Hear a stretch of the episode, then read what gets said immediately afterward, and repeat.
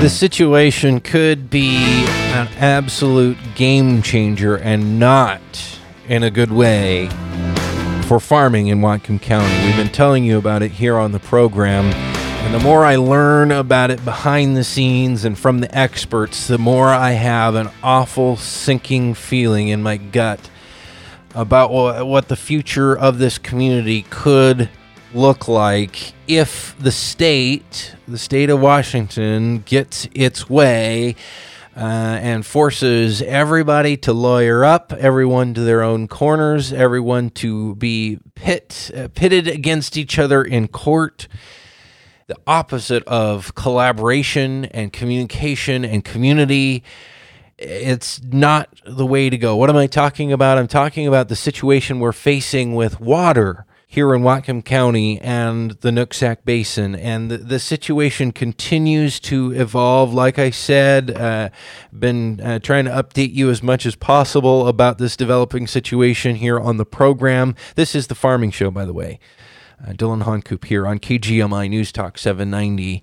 Um, joining us right now, Henry Bierlink with the Ag Water Board uh, as well as as you know connected with uh, raspberry farmers, and he's connected with uh, seed potato growers and their um, commissions here locally, and has a long history in the local farming community as well as with water issues. Henry, welcome to the program this morning, and and talk about what's what's the latest here. What what's what's the word on this developing concern?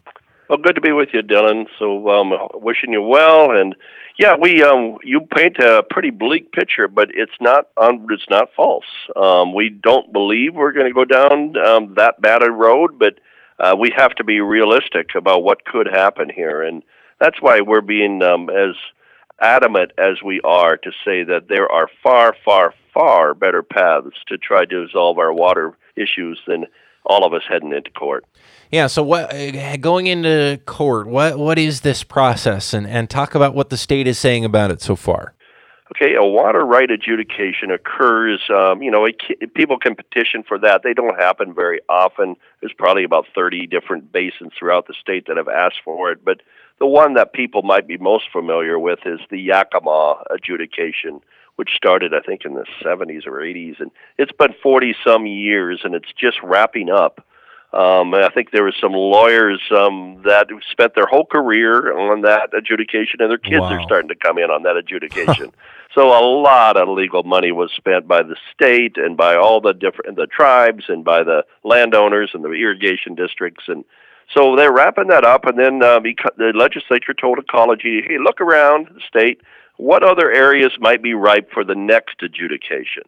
And they spent a year looking around and they are making a report that still hasn't come out but we've already heard what's going to happen.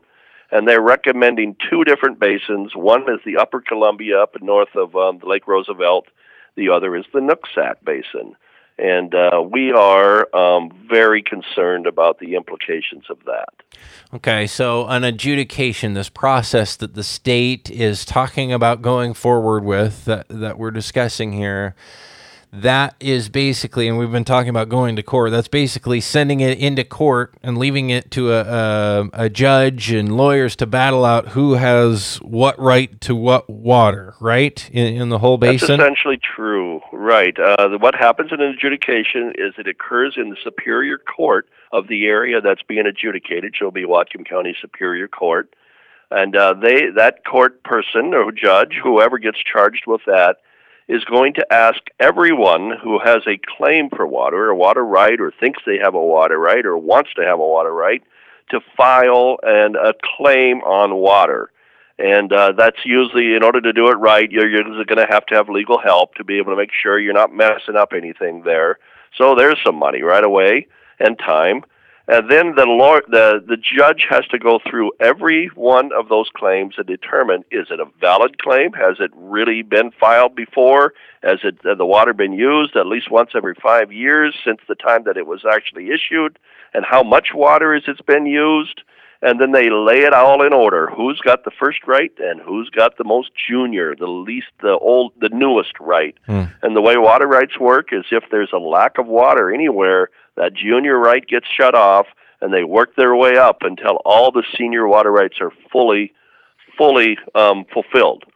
Now, what's interesting of that is most likely what will happen is the senior right, which is at this point not number, they don't have a number on it, will go to the tribes as a result of the treaties of the senior and we have to question whether there's going to be much water left, and we're not sure what that might mean. But um, it's going to change the equation for sure, and it's not going to be in the benefit of agriculture. Well, the reality that we know from on the ground is that we live in a part of, of the world that is blessed with quite a bit of water, and a lot of a lot more water than many other places.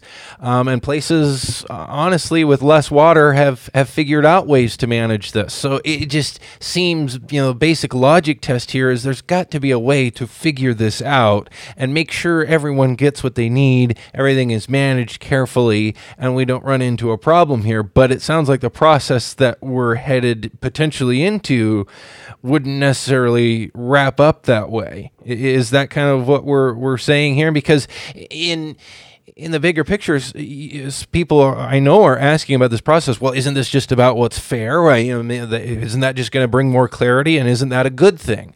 we're saying no, that's not a good thing. But how do you answer that? Well, I think clarity is a good thing, but we want to look at clarity at the bigger picture, not just who has the most senior water right. What um, we don't believe that's going to solve any real problems. All that does is then order things in terms of what we already generally know, who's um, who's got the oldest rights. But this will just make that more clearly legal, and certainly shut out anybody who is um, not you know has not had their water rights you know actually put in before. And we've had a lot of those problems over the years about whether people actually have legal water. But that, those people will be out the window. Uh, and what we're saying is that if we're going to have agriculture here and we all want agriculture here it has to have the tools to be successful. And one of those tools is access to water. And as you mentioned we have plenty of water here uh, both in the ground and in the and the but we don't always have it in the right place at the right time. And the process we've advocated for is a negotiation, a discussion, drainage by drainage management of each of these areas to make sure that the streams are healthy, the habitat's healthy, the water quality is healthy, and that the land use around that area is, um, if it's agricultural area, then the the farmers have access to water and the drainage they need to be successful. Because if they don't, they're not going to be successful it, it's a whole can of worms. I mean, you start talking even about drainage there too, and that's something that I haven't really even touched on uh, of late related to all this because, like you said, we have plenty of water. the The question is location and timing, and there are times when we don't exactly. have enough water in the right place. But as you've mentioned with drain, again, we aren't really even getting into this this morning. But drainage is the times when we have too much water in the wrong place.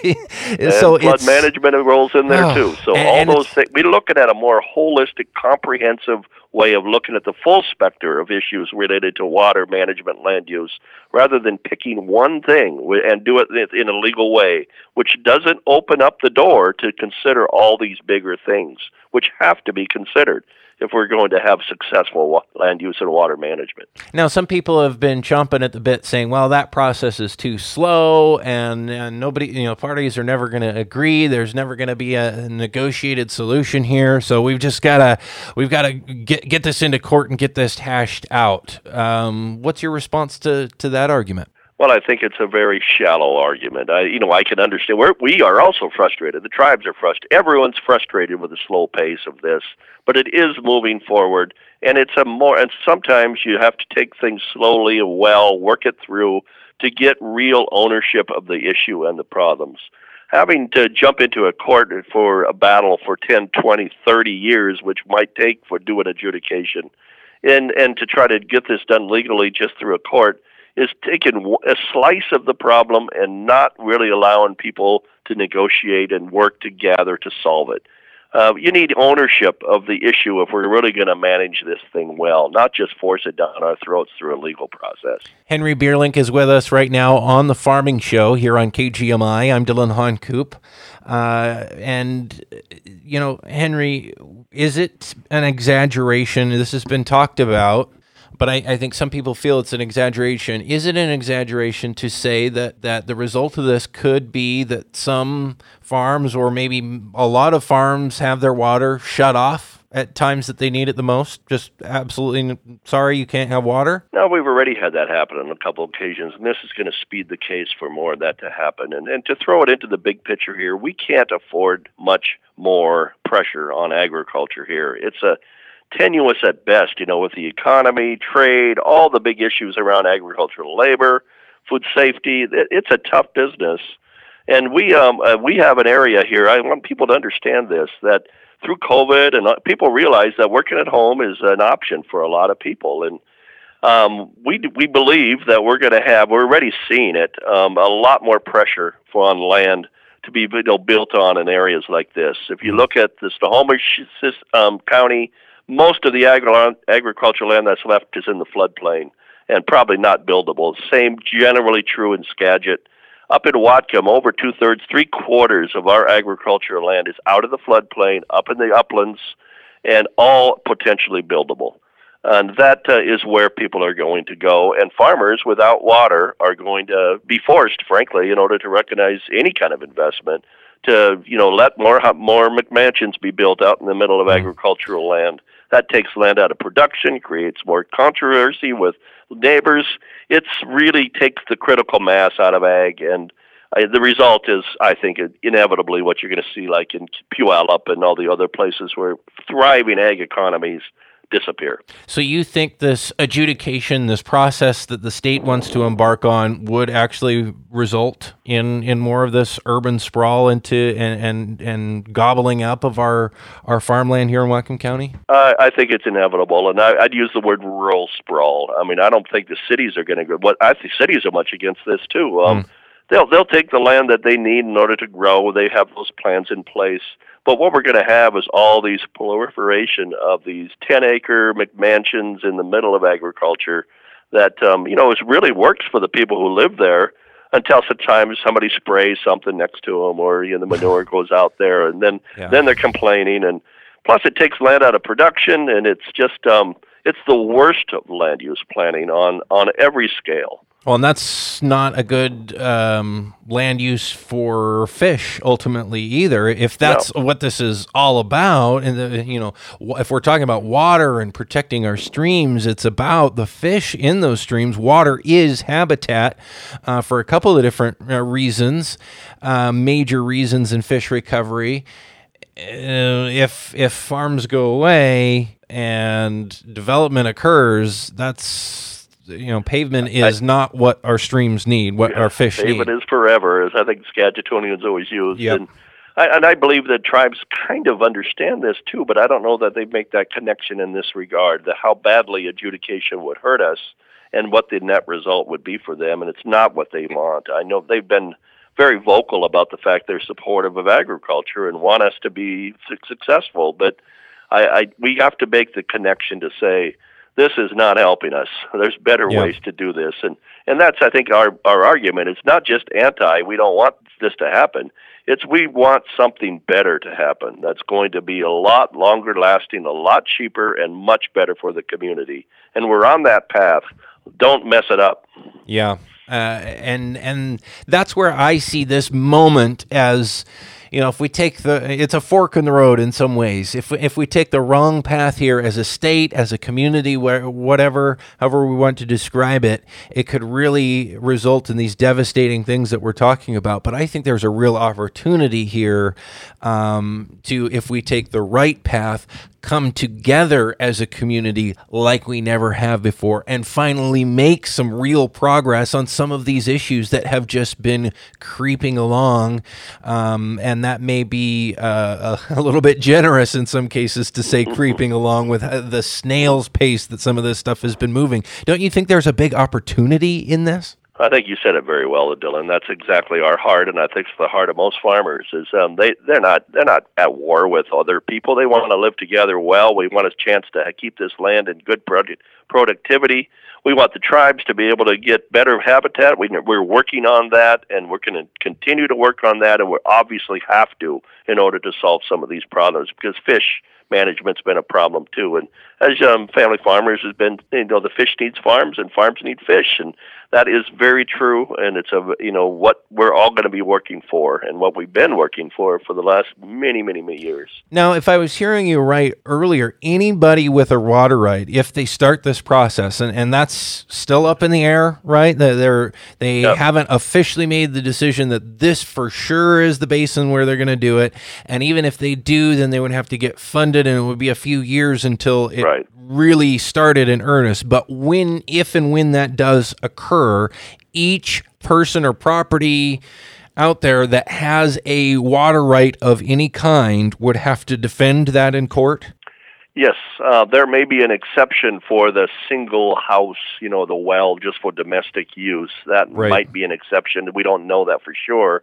But anybody with an irrigation right or domestic, um, you know, or you know, watering cows or those kind of things, um, all those kind of things would have to be in court, and they most likely all need their own lawyer. And we oh. just got some estimates of what that might cost them over the 30 years that they may be in court with their lawyer.